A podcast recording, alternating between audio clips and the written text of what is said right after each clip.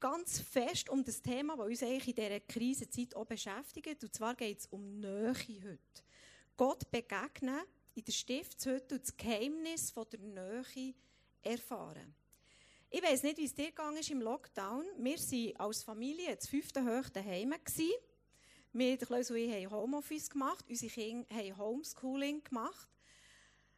Aber das Krasse ist ja, dass wenn man näher aufeinander hockt, heisst es ja noch lange nicht, dass man sich näher ist. Also es können ja immer noch Sachen zwischen uns stehen, die gar nicht machen, dass wir uns sonderlich näher sind, obwohl die physische Nähe eigentlich da wäre. Und genau um das Thema geht es heute, um ein Geheimnis zu entdecken, wie wir Gott näher sein können. Und ich glaube, das ist so wichtig, auch in dieser Zeit vom, von der Distanz, eben, wo man nicht mehr so recht weiss, du, wie nah, eben, wir haben es vorhin gesagt, du, wie nah dürfen wir uns eigentlich sein, ähm, was ist eigentlich noch so äh, erlaubt und nicht erlaubt. Es ist auch eine grosse Verwirrung im Moment, denkt mir. Und darum ist es umso wichtiger zu wissen, hey, wir können Gott ganz nah sein. Und wir wollen heute dem Geheimnis noch ein bisschen mehr auf die Spur kommen, durch das Bild, durch die Symbolik von der Stiftshütte. Ich weiß nicht, wie gut du die Stiftshütte kennst. Ich zeige dir zum Anfang ganz kurz einen kleinen Clip von der Stiftshütte, wo in Israel steht. Die ist nachgebaut worden. Vielleicht können wir schnell einen Einblick haben. Der erste Sonntag war mit dem Eingang, mit dem Vorhang. Nachher kommt man rein in den Vorhof. Und da begegnen wir dann am Brandopferaltar, um den geht es heute. Das ist das grösste Objekt in der Stiftshütte. Dann geht es weiter zum Waschbecken. Und dann kommen wir in das kleine Zelt, das innen drinnen steht, das Allerheiligtum. Da hat es auch noch so ein paar Sachen drin. Auf der einen Seite sind die Schaubrot, ist ein Schaubrottisch. Dann haben wir den goldenen Leuchter. Da lustige Priester haben sie auch noch hergestellt. Dann haben wir den Räucheraltar. Und ganz zuhinterst ist das Allerheiligste mit der Bundeslade und den Engeln und den zehn Geboten, die drinnen sind. Genau. Ich, dass ihr ganz kurz seht, ähm, wie das etwa ungefähr aussehen Die Grösse ist so nachgebaut, es entspricht etwa ungefähr ähm, der echten Größe. Gott hat gewusst, dass in unserem Leben viele Sachen passieren können, die uns trennen von ihm. Und die Stiftshütte war eine Möglichkeit, Gott zu begegnen. Schon dann, zumal, wie Sarah schon gesagt hat, in dieser Zeltstadt, wo die Israeliten hatten, Gott zu begegnen.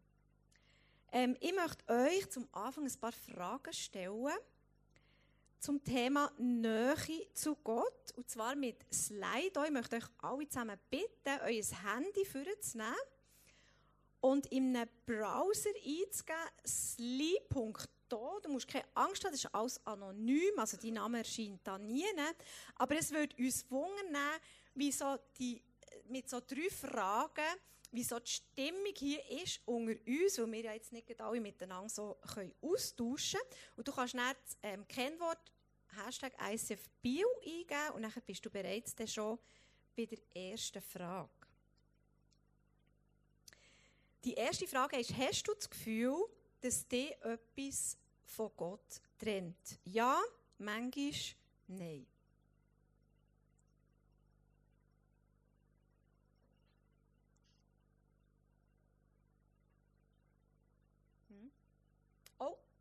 Das wäre dann schon die dritte Frage gewesen. Okay. Wenn spürst du Gottes Nähe am meisten in diesem Fall? Genau. Worship, beim Bibellesen in der Gemeinschaft, bei der Arbeit, wenn ich eine Message höre, andere.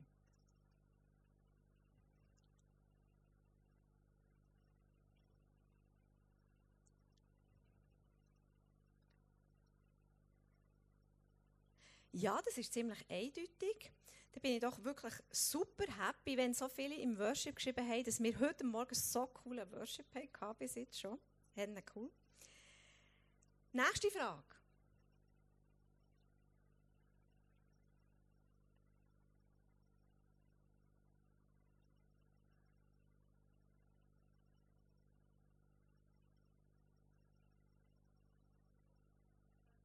Hast du das Gefühl, dass du jemandem vergeben sollst?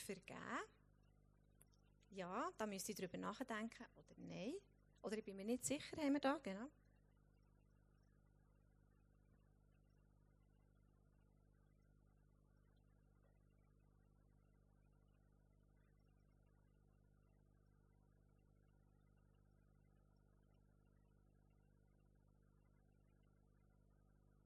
Spannende Antworten, danke vielmals, mega cool. Frage, die man sicher noch länger jetzt im Laufe der Message auch darüber nachdenken kann. Und noch die letzte Frage.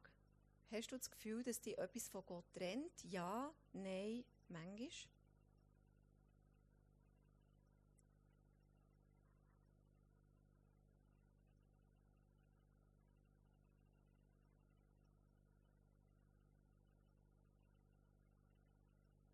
Doch ein paar, die sagen, manchmal. Und ich glaube, das ist, geht uns doch allen ab und zu so, dass wir das Gefühl haben, wir sind weit weg, so wie wir das, das Gefühl haben bei Menschen, dass Menschen, dass irgendetwas zwischen uns steht und wir eigentlich dieser Person, wo wir vielleicht sogar verheiratet sind oder wo unsere Freunde sind, doch nicht ganz so nahe sind, wie wir das eigentlich gerne wollen. Und ich möchte euch heute mitnehmen, eben in das Geheimnis von der Nähe durch den Brandopferaltar. Ich weiß nicht, wie es dir geht mit dem Brandopferaltar, ob du dir schon viel Gedanken gemacht hast darüber. Das ist jetzt für mich ein Symbol, das jetzt nicht so zuvorderst ist, wenn ich an meinen Glauben denke, ehrlich gesagt. Also es war jetzt nicht so etwas, wo ich tagtäglich damit unterwegs war. Aber du kannst, du kannst dir das so vorstellen wie ein Treffpunkt. Also in der Stiftshütte war der Brandopferaltar ein Treffpunkt. Und ich weiß nicht, ähm, wenn du in meiner Generation bist, dann weißt du, was der Treffpunkt ist im Bahnhof Bern. Wenn du jünger bist, dann vielleicht nicht mehr. Und das Lustige war ja beim Treffpunkt, du hast sie zwar dort getroffen, du hast dort abgemacht, aber das haben ja alle gemacht. Und darum hast du nicht die Leute gleich wieder müssen suchen Und heute ist es wahrscheinlich einfacher, heute ähm, schickst du dir den Standort per Handy und dann triffst du dich wunderbar an x einem beliebigen Ort. Aber du kannst dir vorstellen, in dieser Wüste, in diesem Zelt, ist der Brandopferaltar der Treffpunkt der Priester.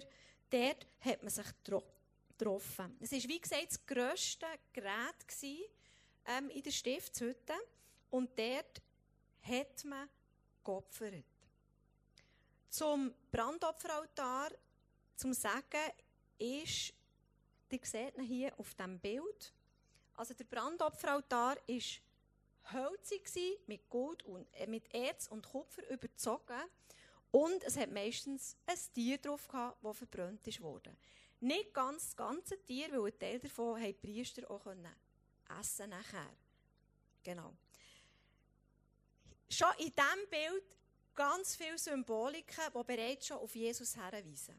Ich möchte ganz kurz darauf eingehen. Das Holz steht für das Kreuz von Jesus. Jesus am Holz. Jesus ist am Holz gehangen für dich und mich. Das Lamm steht auch für Jesus. Es heißt in der Bibel, Jesus ist das letzte Opferlamm Das heißt, nach Jesus hat es nie mehr ein Tieropfer gebraucht. Er ist das letzte Opferlamm gewesen. Und das Erz hat ganz spezielle Bedeutung, habe ich bis dahin auch nicht gewusst, was es bedeutet. Das heisst in der Offenbarung, dass der Johannes ohnmächtig umgefallen ist, als er, als er Jesus hat gesehen hat. Das heisst, er ist umgefallen zu den Füßen des Menschensohnes. Der hat Füße aus Erz, die glänzt haben. Warum Erz? Erz erträgt jede Hitze. Also du weißt, wenn man hier auf dem Holz hat Zeug verbrannt, das Holz wäre ja auch abgebrannt. Aber durch, durch den Überzug vom Erz ist das beständig geblieben. Und das Erz ist ein Sinnbild für Jesus, das in der Offenbarung beschrieben ist. Er wird das letzte Gericht ertragen. Er ist beständig. Er wird dort sein und er wird bestehen. Wenn wir würden verbräteln, ich sage es jetzt einfach mal so brutal, dann ist Jesus der, der dort steht und sagt, ich bin das letzte Opferlamm es braucht kein Opfer mehr. Ich habe alles gemacht, für das du ewig kannst beim Vater sein. Ein für alle Mal sind dir deine Sünden vergeben. Und das ist so eine krasse Message. Also gerade das Bild, vom, das, das, die Symbolik vom Erz, finde ich wirklich so krass. Es wird für immer bestehen. Jede Hitze ertragen, jedes Gericht wird Jesus ertragen und bestehen. Ich weiß nicht, wie es dir geht mit dem Wort Opfer. Das ist etwas, das wir ja nicht mehr so brauchen. Teenager haben das Wort wieder in ihren Wortgebrauch aufgenommen. Du Opfer. Höre ich ab und zu in meinem Teenager-Haushalt mit meinen Kindern, wenn sie irgendjemandem sagen, du Opfer. Wir uns immer ein bisschen darüber, streiten, was es echt bedeutet. Ähm, wir haben letzte Woche nochmal, ich habe letzten Sonntag erklärt, nein, meine Kinder gefunden, es war nicht ganz richtig, wie du es gesagt hast, also ich versuche es nochmal. Ähm, wenn jemandem etwas passiert, was eben nicht so cool ist, also nehmen wir mal an, in der Schule vor die Tür musst, dann bist du ein Opfer. In diesem Fall das Opfer vom Lehrer, oder? Ich habe es ein bisschen anders interpretiert. Ich habe gefunden, das ist einer, der jammert, ist ein Opfer. Du Opfer, hör mal auf Jammern es hat ein paar Teenager im Raum, die können mir vielleicht noch mal ein bisschen helfen, was es eigentlich heisst. Ich finde es spannend, weil ich möchte ehrlich gesagt kein Opfer sein. Ich finde es wirklich, ja, das, das Wort Opfer ist wirklich nicht so cool. Also, ah, genau. Ich hatte eine, Berührung mit Opfern, wo wir in unserem Sabbatical waren, vor fünf Jahren in Bali. Dort hat tausende von diesen Opfern auf der Straße gehabt, wo man drüber gefräst ist mit den Töffeln. Und ich bin ehrlich gesagt, ich konnte es nicht einordnen. Bis am Schluss konnte ich es nicht einordnen, für was das, das soll gut sein All die Speise und Blumen und weiss nicht was, alles für Opfer. Ähm, es hat etwas gezeigt von der Anstrengung der Menschen, etwas, was sie trennt von ihren Göttern, irgendwie in die Ordnung zu bringen. Aber es hat mich so anstrengend gedacht. Und auch der Aufwand, und was sie zahlen in diesem armen Land, für so Opfer zu bringen, mega krass. In unserem Sprachgebrauch haben wir auch das Wort «Ich tue mich aufopfern». Habe ich früher viel gehört vom Kleusel, wo wir kleine Kinder hatten, die mittlere Tochter, die hat immer mega gebägt. Und er hat, ob, äh, er hat, oft gesagt in der Nacht, hey, jetzt habe ich mich wieder aufgeopfert für unsere Tochter letzte Nacht. Und sie hat wirklich mega laut gebägt, Noah. Heute ist sie 15, bägt Gott sei Dank nicht mehr so laut. Als Eltern, ich alle Eltern hier innen können das nachvollziehen, was es heisst, wenn man sich aufopfert für King, ein Opfer bringt für King. Es kostet etwas. Und Gott hat es alles gekostet, seinen Sohn zu geben, aber er hat alles gegeben. Er war bereit, diesen Preis zu zahlen für uns.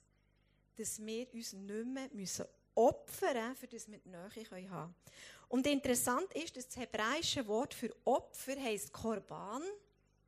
Und das heisst Nähe, Annäherung, sich nähern, näher sein.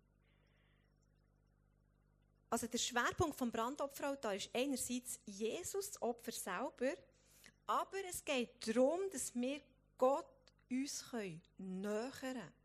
Dass die Nähe, die Intimität, das Vertrauen zu Gott wieder hergestellt werden kann. Also was mich trennt von Gott, hat die Möglichkeit, am Brandopferaltar wegzugehen. Durch das letzte Opfer von Jesus. Und interessant, ich möchte euch noch ganz kurz mitnehmen in die verschiedenen Opfer, die es gegeben hat. Die sind uns so recht fern heute. Und trotzdem sind sie spannend, weil es verschiedene Aspekte vom Opfer bringen.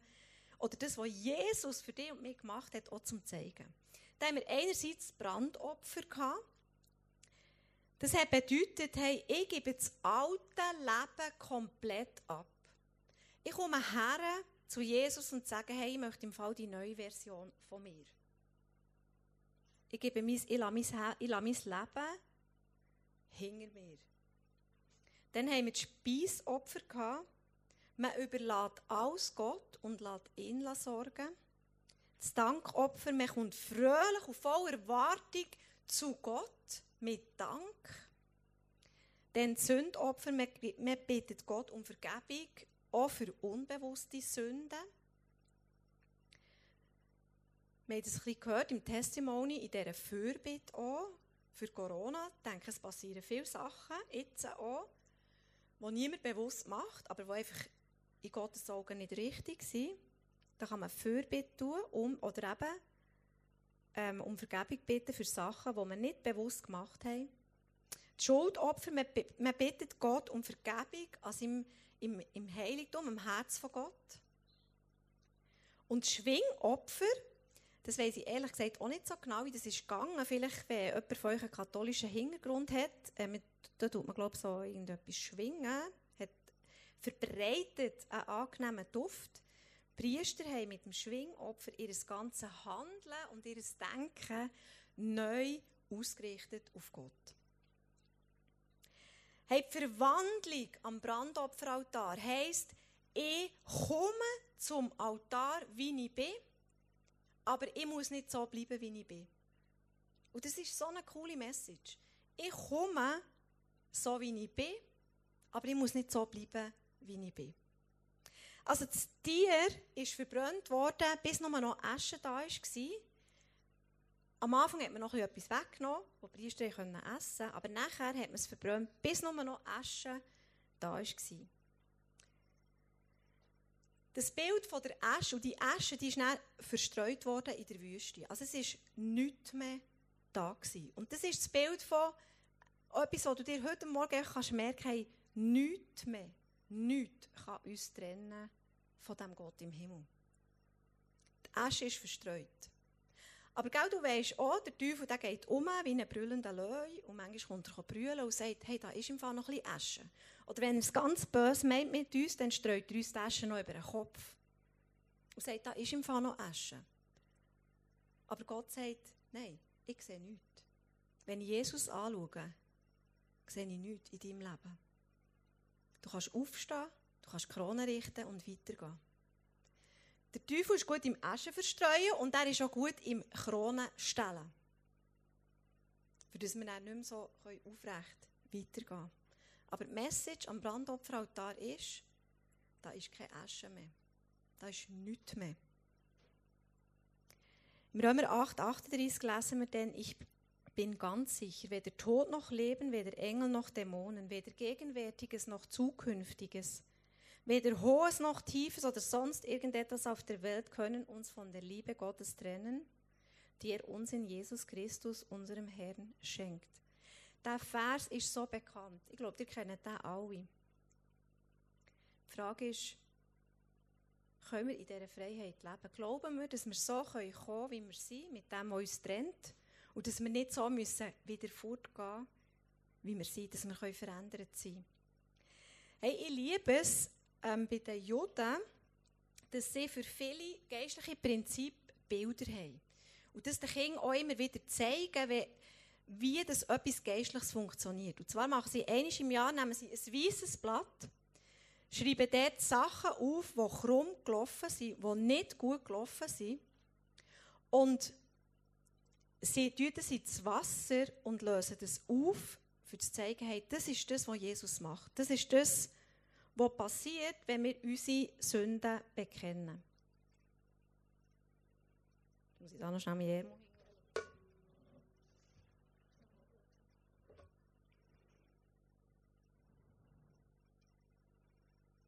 Es ist weg. Es ist fast wie mit dieser Asche auch. Es löst sich komplett auf. Ich sehe nichts mehr, was da drauf steht. Eben hier löst sich sogar das Blatt auf. Alles ist vergeben. Und so schaut Gott dich und mich an durch Jesus. Unser Name steht für immer und ewig in diesem Buch vom Leben eingeschrieben. Und den kann niemand auslöschen. Das, was uns trennt, ist aufgelöst, ist weg.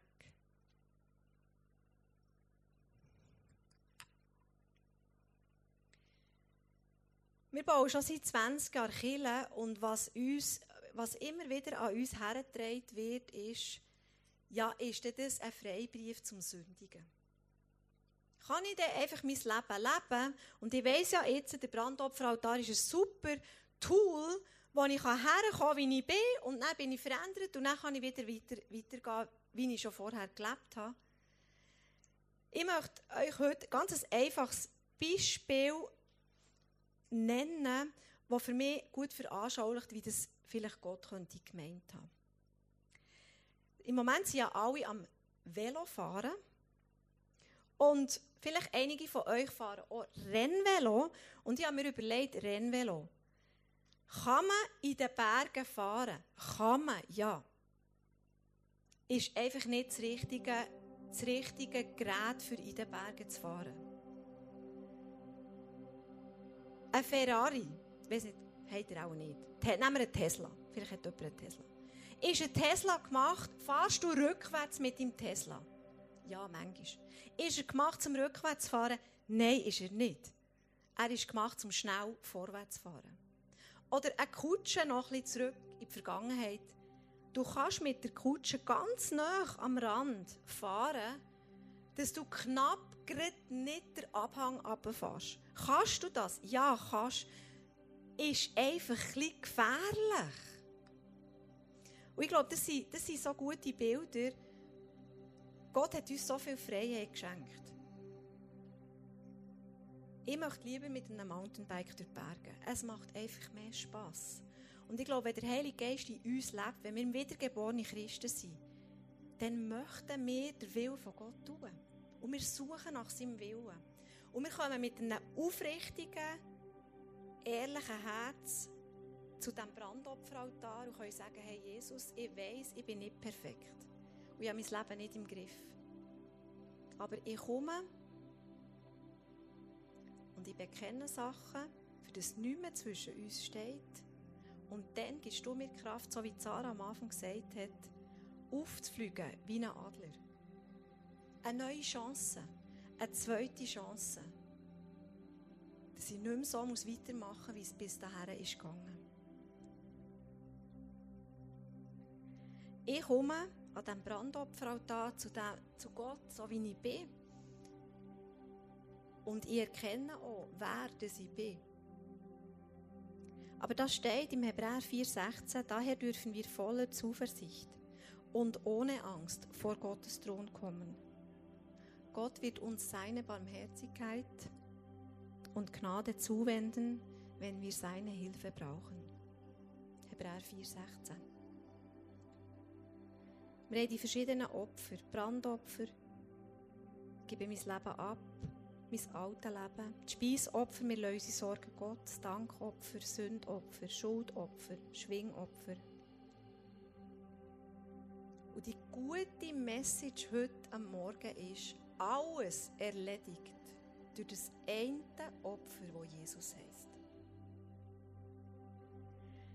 Und wir möchten jetzt zusammen zum Schluss so in einen Teil kommen, wo ihr auch einfach könnt, ein bisschen aktiv sein könnt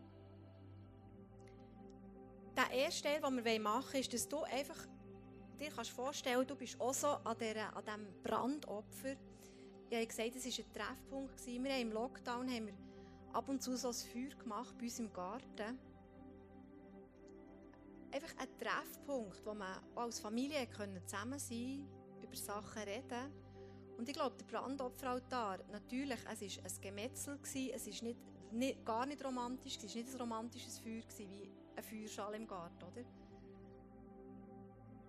Aber die Opfer sind eben ja nicht mehr nötig. Und darum ist es wirklich ein Begegnungsort mit Jesus geworden. Und ich wünsche mir, dass wir uns jetzt einfach zum Schluss so Zeit nehmen können, als allererstes, und uns Gedanken machen zu dem Brand, Sünd und Schuldopfer. Hey, stellen wir uns dem Bösen auch in uns. Ich glaube, das ist so ein, ein reinigender Moment, den wir jetzt zusammen nehmen können, zum Anfang von dieser Begegnung mit Gott. Wir sollen uns dem Bösen stellen und dann können wir auf seine Herrlichkeit schauen. In der Sprüche 28,13 lesen wir, wer seine Sünden vertuscht, hat kein Glück. Wer sie aber bekennt und meidet, der wird Erbarmen finden. Wir haben im ISF ab und zu das Get Free Weekend. Vielleicht sind ein paar von euch schon gewesen. Ein Wochenende, wo du dir ein mehr Zeit nehmen kannst, dein Leben auch aufzuräumen, Sachen hinter dir zu lassen, Sachen abzulegen. Dort haben wir aber so eine Sündenliste gemacht, verbrannt, bis nur noch Asche war und das war echt so befreiend. Gewesen. Wir haben letzten Mittwoch in unserer Small Group, also in dieser Small Group, wo ich bin, haben wir das auch gemacht. Wir sind draussen um ein Feuer gestanden, haben einander Sachen bekennt und ich gewusst, hey, es ist weg. Es ist etwas, was uns nicht mehr trennt zwischen mir und Gott. Wir wollen jetzt einfach so zwei Minuten still sein, wo du dich kannst treffen mit dem Gott im Himmel. Das ist möglich durch Jesus Christus. Und der Heilige Geist kann dir etwas aufzeigen, was zwischen dir und Gott steht und dann leg es einfach ab. Bring es zu Jesus. Und er wird uns frei machen.